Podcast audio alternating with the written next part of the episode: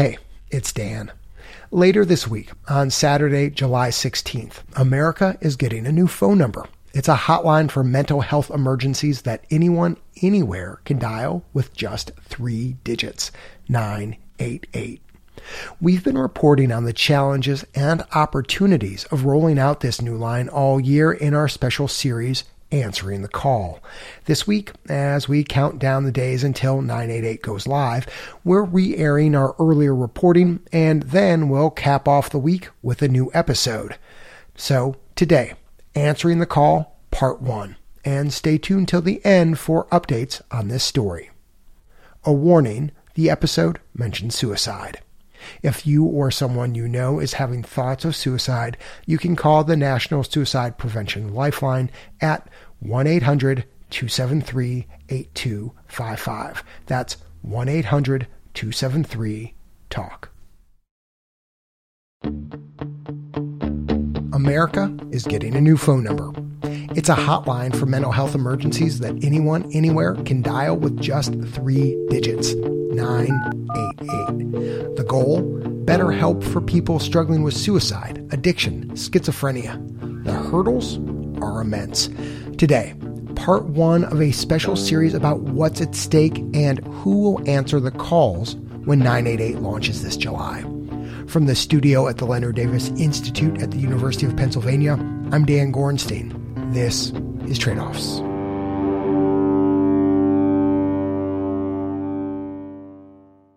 Most of us, when we're in a crisis, know who to call. 911, where's your emergency? I have someone down in front of my house. They hit a pole. Uh, my husband, I don't know if he's breathing right now. We are surrounded by fire. And we know who will answer Stay on the line with me, okay? paramedics, police, firefighters. Two vehicles, unknown extent of injuries. But for people hallucinating, hurting themselves, or on the edge of overdosing, a 911 response can be dangerous, if not deadly. The family of a mentally ill woman gunned down by Chicago police says it didn't have to happen. Police Alex say. Domina. Michael Cordero His name is William Sellers. There Shot a call to 52 year old Patrick Warren Sr. His mother now regrets calling the very agency she hoped would help her son. With no fast, safe alternative to 911, many people in crises like these simply go without any help, and the consequences are devastating. 46,000 Americans died by suicide in 2020. More than 90,000 that year died from drug overdoses. And that fall, Congress took action. If you are in the middle of a mental health crisis and you need help, you need to know who to call. In the midst of a pandemic and on the eve of the presidential election, October 17th, 2020, lawmakers passed a bill Senate 2661 to designate 988 as creating universal this new health phone number hotline, for the purpose of the 988. The law converts the existing National Suicide Prevention Lifeline from 10 digits down to just three. But Congress wanted this phone number to be more than that. They saw it as a front door for people in all kinds of mental health crises. no matter where you are in the country, just like when you call 911, when you call 988, you'll be connected to mental health resources. In 2020, the current Suicide Lifeline got roughly 3 million calls and texts. As many as 12 million may come through this wider 988 door starting in July. As mental health advocates see it, that's 12 million opportunities to greet people with better, safer crisis services than they've had before. Thanks to 988, some communities across the country are now hustling to make over their local mental health care systems, adding new places to send people and new staff to help. Roughly 30 million Americans are not in any kind of treatment for their mental illness. 46 year old Andrea Harrison was one of them. Untreated childhood trauma had led her to pills, then crack, and then heroin. Andrea's story illustrates two things about those 12 million calls and texts that may come in. One, how quickly a crisis can strike, and two, how tenuous and potent a crisis can be. A rare chance to get someone the help that they need, or a missed opportunity that could cost someone their life. Andrea's crisis began in an alley in Huntington, West Virginia. I wake up and I'm terrified. She'd just been revived by paramedics after overdosing on heroin. All her usual thoughts tumbled through her mind that June morning in 2012. Am I going to be arrested? How am I going to get my next fix? And a new idea. I could choose to not be here. Her sons were 10 and 12. Andrea had vowed to never take her life. That's how her mom, Dinah, had died. Andrea had never forgiven her for that, but today the idea of suicide seemed to fit. And that scared me. It scared me to death. Andrea's life had ended up a lot like Dinah's in nearly every other way poverty, addiction, homelessness, drifting in and out of her kids' lives. Andrea wandered around all day, haunted by thoughts of her mom and scared of what she might do to herself. In the evening, she camped out in an abandoned house. It's cold, it's middle of the night, and it's pitch black, and I'm alone. Shaking from withdrawal, Andrea made a decision. She would kill herself. My kids would not have to suffer and be embarrassed and ashamed and neglected and abandoned by the person that they should be able to depend on the most. And it was that moment of clarity. As soon as that thought crossed my mind, it just clicked. Oh, mom. Poor thing. Now I understand how you made the decision that you made. Bless your heart. The anger and the resentment disappeared in that moment. And I could only feel so sad that that was her only way out. As much as Andrea's life mirrored Dinah's, Andrea knew something her mom didn't. The long tale of suicide, the guilt, the hurt, the unanswerable questions. I did not want that to happen to me and my children. I didn't want that to be the story of their life. I wanted to change that. I wanted to end that cycle. So I knew I had to do something to save them. And by saving them, I have to save myself first. And that was that. Andrea changed her mind, but she knew she needed help fast. She considered calling 911, but worried she'd end up in jail. She thought of only one other option 525 7851. A place in town where she could detox for a few days. It was the help she could find, not the help she needed. She did detox for 48 hours, but stayed addicted to heroin for five more years. Andrea got sober in 2017. She was 41, the same age as Dinah was when she died by suicide.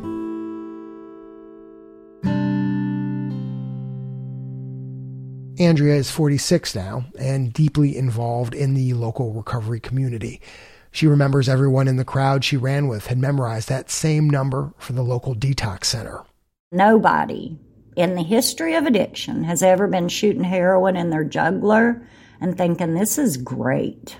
You know, you got eight people in a living room of somebody's house sharing a needle, doing a little tiny bit of stuff so you're not sick. We're all miserable. And the conversation is always, always, how are we going to get away from this? How are we going to get better? How am I going to get the help that I need? Providing people the help that they need in the moments they need it most is the highest hope for this new 988 number. But as is so often the case with healthcare programs and policies, the difference between high hopes and disappointment will be in the details. Who will provide that help? How? Where? And at what cost?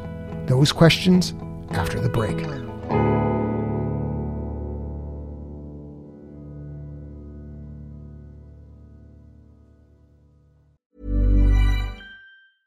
Ready to pop the question? The jewelers at BlueNile.com have got sparkle down to a science with beautiful lab grown diamonds worthy of your most brilliant moments. Their lab grown diamonds are independently graded and guaranteed identical to natural diamonds, and they're ready to ship to your door. Go to Bluenile.com and use promo code LISTEN to get $50 off your purchase of $500 or more. That's code LISTEN at Bluenile.com for $50 off. Bluenile.com code LISTEN.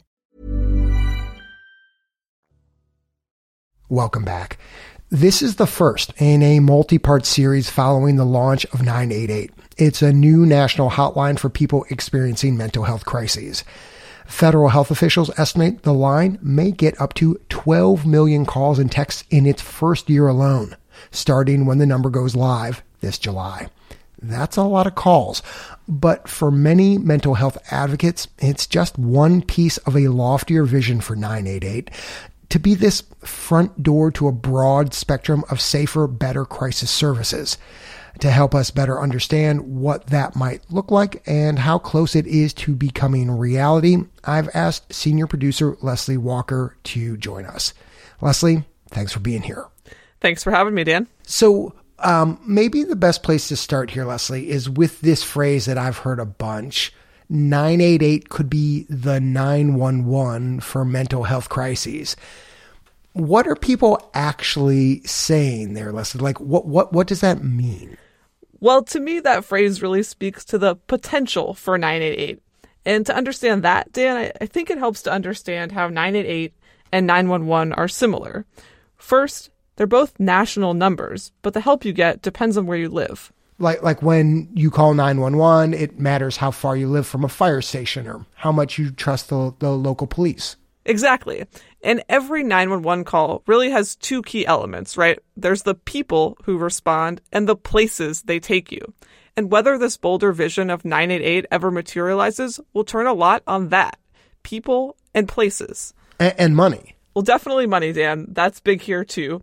Even though Congress created 988, Congress didn't fund it. No new money. Not a dime? Not a penny. There is some money coming from the Biden administration, but at least initially, what 988 becomes will depend largely on what states, cities, and counties do. And there is a bunch of action out there already. Okay, so that brings us back to your people and places. Right. So the first people any 988 callers will encounter are the crisis counselors who staff the National Suicide Prevention Lifeline. Now, now just to remind folks, that's the 10 digit hotline that Congress has repurposed as the foundation for 988. Exactly. And that lifeline is staffed locally by counselors in more than 180 call centers around the country. They all look and operate pretty differently, but at their core, they provide the same basics emotional support, possibly some referrals to local mental health services. And experts estimate, Dan, for a big chunk of callers, about 80%, that'll be it. The phone will be enough. But what about the other 20%? So, ideally, the call center would dispatch some type of first responder to the caller's location, just like 911. And here is where communities are starting to make some pretty different choices, because a lot of those first responders are police, and police scare a lot of people. If 988 is executed the way 911 is executed, people will die. Madhuri Jha directs the Kennedy Satcher Center for Mental Health Equity at the Morehouse School of Medicine, and she says the data justify people's fears. The Washington Post reports police have fatally shot more than 1,500 people with mental illness in just the last six years. That's the fear that kept Andrea Harrison from calling 911 that night back in 2012. You know, I'm not in my right mind. I don't even know what I'm capable of. I don't know what I might do.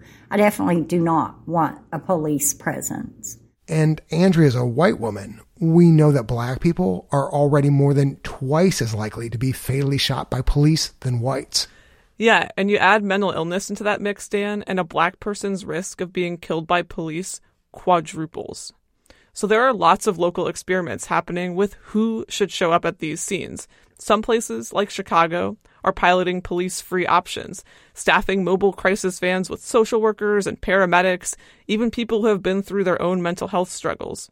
Others, like Richland County, South Carolina, are still using police, but pairing them up with mental health workers. And I, am guessing a lot of this work started before 988, but with the line coming on soon, that work's picking up. Definitely. I've got a lot more questions about all of these models, Leslie, especially the evidence behind them, but we'll get to all that later in our series. Yes, in due time, my friend. So, to recap what you're saying, Leslie, I think at a minimum, all 988 callers will get someone to talk to.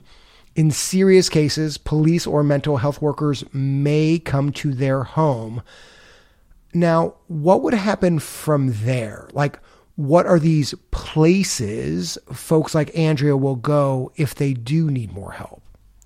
Well, so right now, when people like Andrea call 911, most of the time they end up in a hospital or in jail. More than 2 million people each year with a mental illness are booked into our nation's jails and prisons. It's a huge number. Hannah Wesolowski directs policy for the National Alliance on Mental Illness.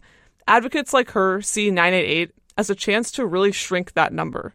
And I can imagine that has appeal for policymakers. If you can keep people out of, out of the hospital, if you can keep them out of jail, maybe you could start to see some savings. That's definitely a point advocates make, and there is some data to suggest that's possible. But callers will have this wide range of needs. If communities want to meet them, they're going to need traditional options like detox centers and inpatient beds. Plus, Dan, you've got some newer stuff happening too. States like Arizona have even embraced a kind of short term facility, literally called a living room, with recliners and couches where people in crisis can rest and make a recovery plan. So, Leslie, you've made it pretty clear that we're in a moment here where 988 could be this rare national opportunity to welcome a lot more people in crisis into care, but with no clear blueprint of what to actually build. There's a lot of concern that this opportunity is going to slip away. Yeah, a, a, lot of experts I talk to can easily imagine this local approach will, in a lot of places, lead right back to the status quo long wait lists, inadequate services, and they know better than anyone else what more of the same really means more suicides, more overdoses, more lives lost. This does represent a chance to get it right from the beginning. And I don't want us to be coming back 10, 15 years from now trying to fix what we are about to roll out that's Ben Miller. He runs Wellbeing Trust, a national mental health philanthropy. I talked to him back in December. My biggest fear is that we're going to have 51 versions of bad. People are not necessarily going to have the the comprehensive vision that they're going to need for this to be meaningful. Leslie, there's probably like a laundry list of reasons why we might end up with Ben's 51 versions of bad staffing, stigma, training, tech. And we'll get into some of that later in the series. But I want to focus on what sounds like the single most important key to getting to 51 versions of good. That F word I brought up at the start of our talk. I thought we bleeped that one out. F- funding, Walker, funding. Right. Okay. So earlier, I did mention some federal dollars earmarked for 988. Last December, the Department of Health and Human Services committed nearly $300 million to quote, shore up, scale up, and staff up the National Suicide Prevention Lifeline and its local call centers. Advocates say it's not enough, but it's a start. And what about funding for all the services that could come after the call, the mobile crisis teams, the, the care facilities? So that picture's a lot less clear, and that has states scrambling piecing together federal mental health grants, Medicaid dollars, dipping into pots of money wherever they can find them. It's also got advocates like Hannah Wesolowski frustrated. We have funded mental health this way for decades. It is pennies here, pennies there. It is out of the goodness of people's hearts that organizations are there to support people experiencing mental health conditions. I'm hoping policymakers make the investments that we know we need to make have these advocates outlined what a bigger, better funding strategy might look like? Because, I mean, at its most ambitious, this sounds like a ton of stuff to fund, given how meager our mental health care system is to begin with. Where should all of this money come from, Leslie? So people like Hannah basically believe three different groups should split the tab for 988 and all the services that surround it. The federal government, and there's a couple bills in Congress aimed at this. Then there's the states, who are allowed to tack fees onto people's cell phone bills to pay for some 988 services. That's how 911 is funded, right? Through your phone bill. It is about a buck a month for most people. But these new charges have to pass through legislatures, and that's been tricky so far. Just four states succeeded last year. And who's the third group? Well, then, Dan, you've got health insurers. And there's this pretty interesting bipartisan bill in Congress right now that would require most insurers, including Obamacare plans, employer plans, even Medicare and Medicaid, to reimburse this full spectrum of crisis services from mobile teams to urgent care facilities. It would also, for the first time, set federal standards for what those services need to provide, so insurers know what they're paying for and what they're getting in return. Wow, that that sounds fascinating, and like it could be I, I, sorry for the cliche, it could be a game changer. Does it have any shot at passing? Well, it has bipartisan support, but it's still in the pretty early stages, so it's hard to say. Leslie, I guess I want to end this conversation with the sense that there's this pretty big gap in most places between what 988 will be and what it could be without a lot of hope that that gap's going to close anytime soon. Is that how you're feeling at this point in your reporting? I think there's no doubt the road between here and July is going to be bumpy, and most experts have told me they expect it's going to be like that for a long time. But here's why I think we'll at least see some progress. I guess you could call it the X factor. It's all the people I've met who are digging in, rolling up their sleeves, excited to answer these calls. And that includes Andrea Harrison, National Suicide Prevention Lifeline. This is Andrea. How can I help you? Who now works for a crisis call center in West Virginia. Okay, so do you think that you need to go to a treatment center? It's a job that brings her almost as much joy as the bond she's rebuilt with her two sons one who texts her daily, and the other who writes her weekly from his military base. They adore me. They think that I hung the moon, and I don't deserve that. but it's mine.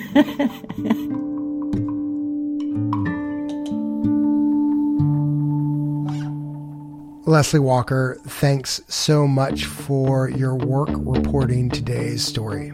You're welcome, Dan.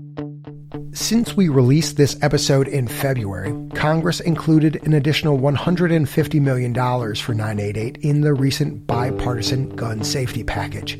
Another bipartisan bill was introduced in the House that includes an additional $700 million for 988, but it has yet to receive a vote. As for Andrea Harrison, she hopes the new line leads to more people reaching out. She says she's eager to talk to callers facing problems she's dealt with. Tomorrow, in part two of our series Answering the Call, the scramble to staff 988 and the lessons the new line can learn from its cousin, 911. I'm Dan Gorenstein. This is Trade Offs.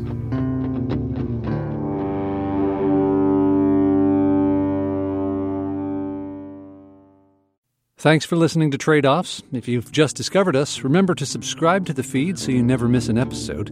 Subscribing is free and easy on whichever podcast app you use Apple Podcasts, Spotify, YouTube, or anywhere you listen to podcasts. The Trade Offs team is producers Ryan Levy and Andrea Perdomo, Executive Director Jessica Silverman, Communications Manager Nora Tahiri, Senior Health Policy Editor Sarah Thomas, Sound Designer Andrew Perella, Executive Editor Dan Gorenstein, and Senior Producer Leslie Walker. The Trade Offs theme song was composed by Ty Citerman, with additional music this episode from Blue Dot Sessions. This episode is part of a series on 988, supported in part by the Sozosei Foundation. Special thanks to Kate Cahan for her invaluable editing help this week. Additional thanks to Lotta Menon, Kelsey DePiro, Kenzie Leffingwell, Shatara Stroman, Amy Watson, Matt Goldman, Aisha Delaney Brumsey, David Lloyd, Ted Lutterman, Angela Kimball, John Goldfinger, Eric Rafla Yuan, Laura Evans, Joe Pyle, Lisa Pollock, and Alex Picard. Thanks also to all our listeners who helped to support our work, including Aditi Sen, Christopher Carcione, and David Gottesman. Trade Offs is supported by the Robert Wood Johnson Foundation, Arnold Ventures, West Health, the Better Care Playbook, the Leonard Davis Institute of Health Economics at the University of Pennsylvania, the Sozosei Foundation, and the National Institute for Healthcare Management Foundation. The views expressed in this episode are those of the individuals and not those of trade off staff, advisors, or funders.